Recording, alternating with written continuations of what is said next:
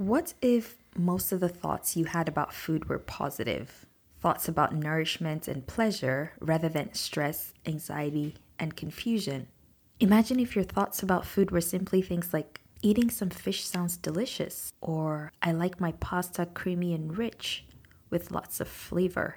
Or maybe something like even though I'm feeling a bit full, I'll just eat these fries anyway because they taste so good and they won't taste the same when they're stale. Sounds amazing and stress free, right? well, we're going to talk about hunger, fullness, and satisfaction, and how you can start having your own stress free and amazing experience with food. Stick around. Welcome to the Thriving Mom Podcast, where we invite mothers and mothers at heart to think outside the conventional beliefs about motherhood, nutrition, and raising healthy kids. I'm your host, Uime Oguta, recovering perfectionist and non diet nutrition counselor, on a mission to help smart women like you find food and body freedom through intuitive eating, self care, and mindful practices that will leave you kicking balance to the curb, stop surviving, and start thriving in the beautiful chaos that is motherhood. Are you ready, Mama? Let's journey together.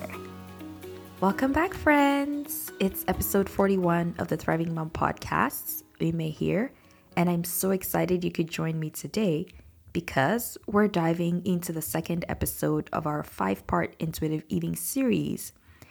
So, in this episode, we're focusing on how you can have a pleasurable experience around food and eating. We're talking about hunger, fullness, and satisfaction, which are the intuitive eating principles two, five, and six. And I wanted to merge these three together because they're really important pieces when it comes to healing your relationship with food.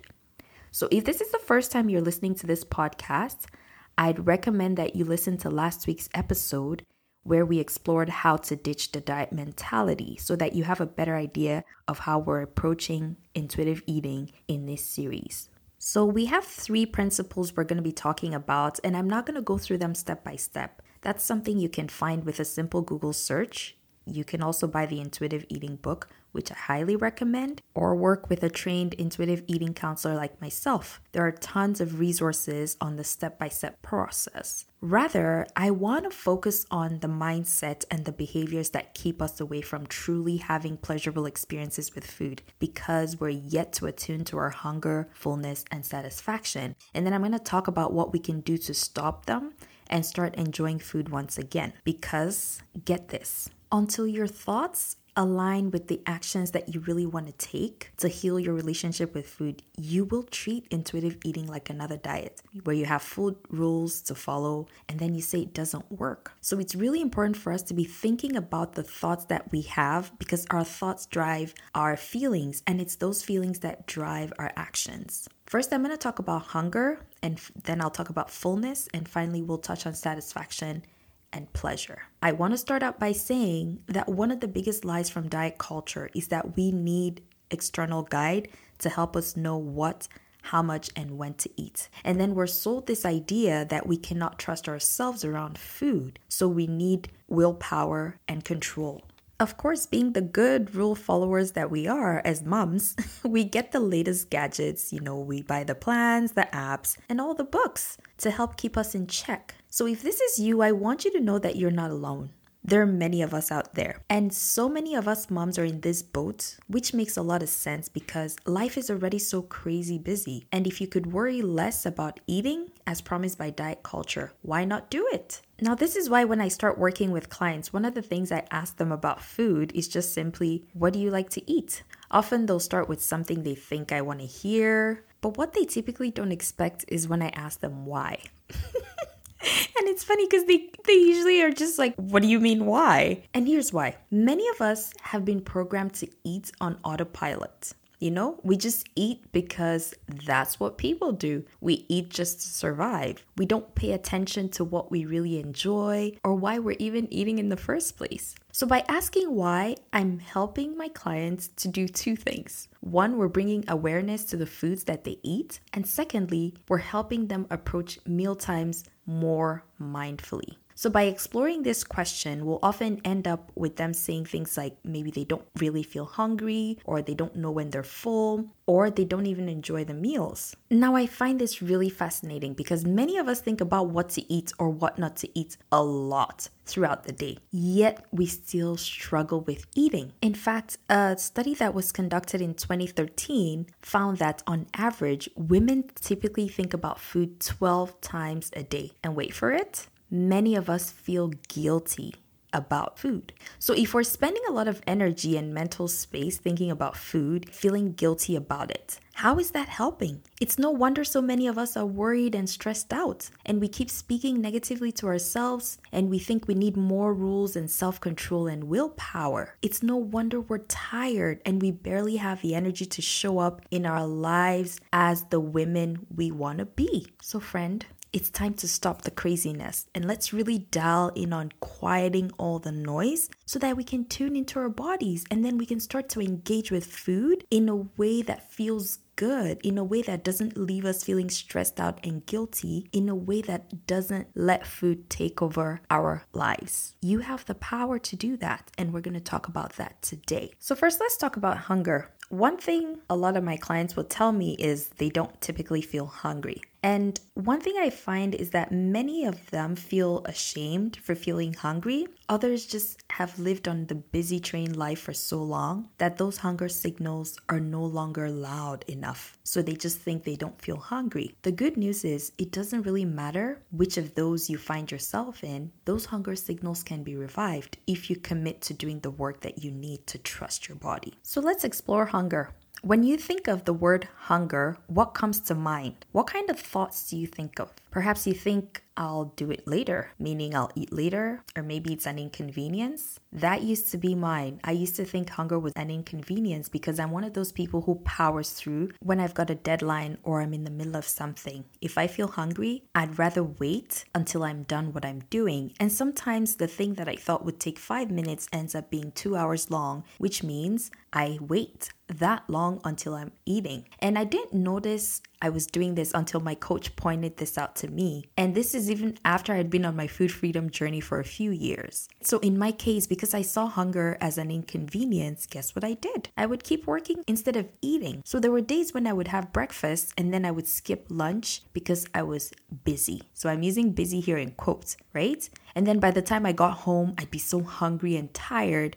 And if my kids were not in a good mood, some of you might understand and kind of relate to this because if they're not in a good mood, then I was not in a good mood. It just made the evenings really bad because I was cranky, the kids were cranky, and of course, my poor husband would go hide in the room or he'd go to the gym to escape the craziness. I know some of you know this story because it happens in your houses too. But by realizing this, I was able to make sure that I kept snacks handy. And now I actually prioritize having my lunch. If I'm working and I feel the cues for hunger, I go grab something to eat. It might not be a big meal, it might just be a snack, just something to make sure that I'm honoring that cue. And this is why mindset work is so important because if my coach had not helped me see that, I wouldn't have seen that this was a subtle way I was sabotaging my own food freedom journey. And that might the case for you. So ask yourself when you think about hunger, what's the word that comes to mind? What are the thoughts you have? And when you think about those thoughts, how do they make you feel? And then when you feel that way, what are the things you do? And the things you do, are they really honoring your body or are they sabotaging your food freedom journey? That's something that you can explore and answer that question for yourself. Now, I know that there's some of you who have probably not felt hunger in a while, and I want you to know that that feeling is normal. Remember that hunger is a basic biological cue, just like your need to pee or poop. So, whenever you feel hungry or whenever you think about hunger, guilt is not something you should be thinking of. Granted, honoring your hunger can be inconvenient and confusing, especially when you're new to paying attention to it or you've experienced feelings of guilt and shame around it. So, for example, maybe when you were a child, people made comments about how you were always feeling hungry. This is something you may be thinking of as an adult. So every time you feel hungry, you start to feel whatever feelings it was you had at that time, maybe shame and guilt. and then that prevents you from eating. So, these are three things that you could do to connect back to your hunger. First, you have to become aware of the hunger. And this just starts by eating frequently throughout the day to awaken those signals. It's like getting into a relationship when you're trying to know somebody. You tend to see that person quite often at the beginning. So that's the same thing. You want to eat to awaken those signals back and then ask yourself, Am I hungry?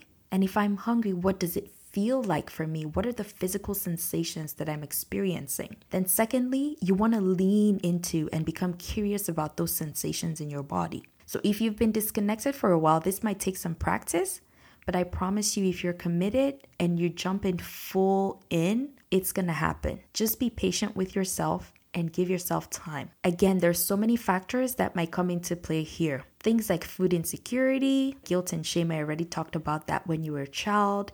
If you've experienced some form of trauma, these factors will impact how you engage with hunger. For example, I had a client who experienced food insecurity as a child. Now she's a grown woman and she's able to afford her food. But then she found that every time she was hungry, she started feeling panicked about the hunger. And this we found out through our work together that it was related to when she was a child and she was experiencing food insecurity. So we had to do a lot of thought work and mindset reframing around what hunger meant for her because she wasn't experiencing food insecurity anymore. So we had to teach her and rewire those neural pathways to reassure her that feeling hungry is safe for her now. Third thing you want to do, respond to the sensation. So if you ask yourself, Am I hungry? What does it feel like? You start to experience what it feels like. Some people, it might be grumbling in the stomach. Some people, it might just be like light pain and they might just feel this gnawing in their tummy. You need to do the work to figure out what hunger feels like for you. And then the third thing is just to respond to the sensation. If you're hungry, eat. You're still hungry, eat some more. Whenever you honor your hunger with nourishment, it helps to build that trust and helps you connect back to your body, which is really important as you begin to build your relationship with food. Next, I'm not really going to dive into details about fullness because I feel that the experience is similar to hunger. The only difference is that your level of fullness might vary based on many factors, which is really important when you're healing your relationship with food. So, for my clients in Thrive, we typically talk about their initial hunger levels, the timing of the food or eating, the type of food that they're eating, because that would have an impact on how long the food stays in the body before they get hungry. And also, the environment plays a big role in how attuned you are to knowing when you feel full. So, until you're able to recognize your fullness, I would encourage you to test things out by assessing the staying power of foods that you eat. Think about how soon after you eat that you feel hungry. So, for example, if you're in the habit of drinking coffee for breakfast, yet you wonder why you're so hungry mid morning, this is probably a sign that the coffee is not enough. And this is where you might get creative by either eating something in addition to your coffee or you plan to have something to eat mid morning so that you can keep your energy levels up and be productive. This is how we honor ourselves. It's not by feeling guilty that you drank coffee and then mid morning you're hungry. It's about knowing, okay, the coffee didn't have enough staying power, so that means I either plan to eat or increase what I'm eating at breakfast. Now, an area where I see moms struggle a lot with hunger and fullness is when they haven't given themselves unconditional permission to eat. I talk in full detail about this in episode 36 of the podcast. I'll include a link in the show notes. And in that episode, I talk about food permission and the threat of mental restriction. For now, I just want you to know that if you have any rules about what you should, when you should eat, and how much you would eat, you'll likely struggle with fullness. Now, if you're listening to this episode and you're thinking, well, this is a lot of work, please don't feel overwhelmed. I want you to check out my food freedom guide, which actually walks you through how to recognize hunger and fullness in simple steps.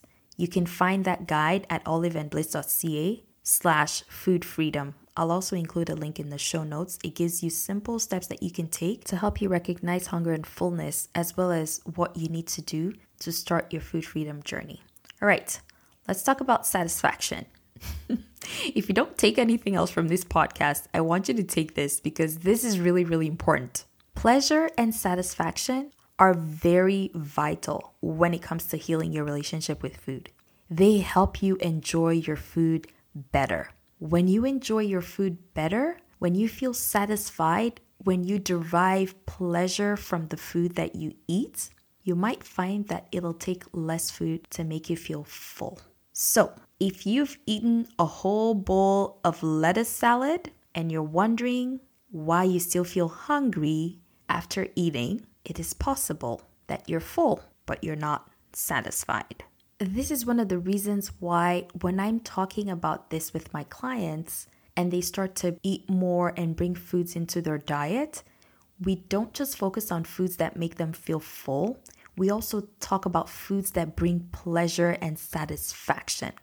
Now, this might be hard to figure out at first what foods are satisfying to you because if you've been on a diet for a while or you follow food rules, someone else has been dictating that to you. So you'll have to explore what feels good to you by thinking about the food properties. So things like the taste, the temperature, the texture or mouth feel, the aroma of the food, and even the appearance. So when you think about things like that, figure out what you like, what seems appealing to you, and what might you enjoy. Then start from there to pick the foods that you want to try out. So, for example, I had a client who liked crunchy food. So, things like chips made her feel really good and she enjoyed it. And once she started giving herself permission to eat, she thought, mm, I want to try fish and chips. And then she tried it and she loved it so much. And it's very interesting because she's someone who said she doesn't eat fish. Yet here she was enjoying the fish and chips. Why?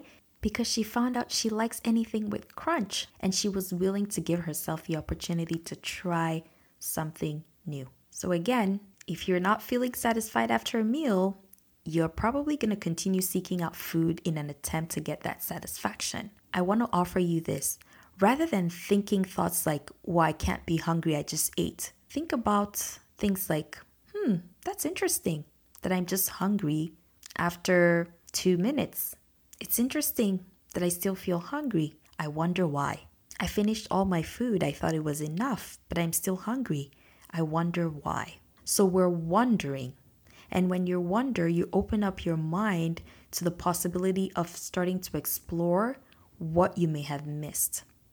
These questions will help you to get an idea of how you can incorporate foods that bring more satisfaction and pleasure to you. Now, before I sign off, I want to leave you with this. When it comes to fullness, hunger, and satisfaction, think about the mom who knows when she's hungry, full, and satisfied. What if you decided on purpose to be that mom?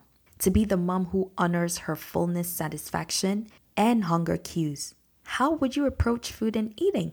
How differently would you see your food behaviors? That's your assignment for this week. I want you to explore this, and if you'd like to dive deeper into this work, reach out to me, and together let's help you explore these cues and help you connect back to your body and find food freedom so that you can have the mental space you need to thrive in your life.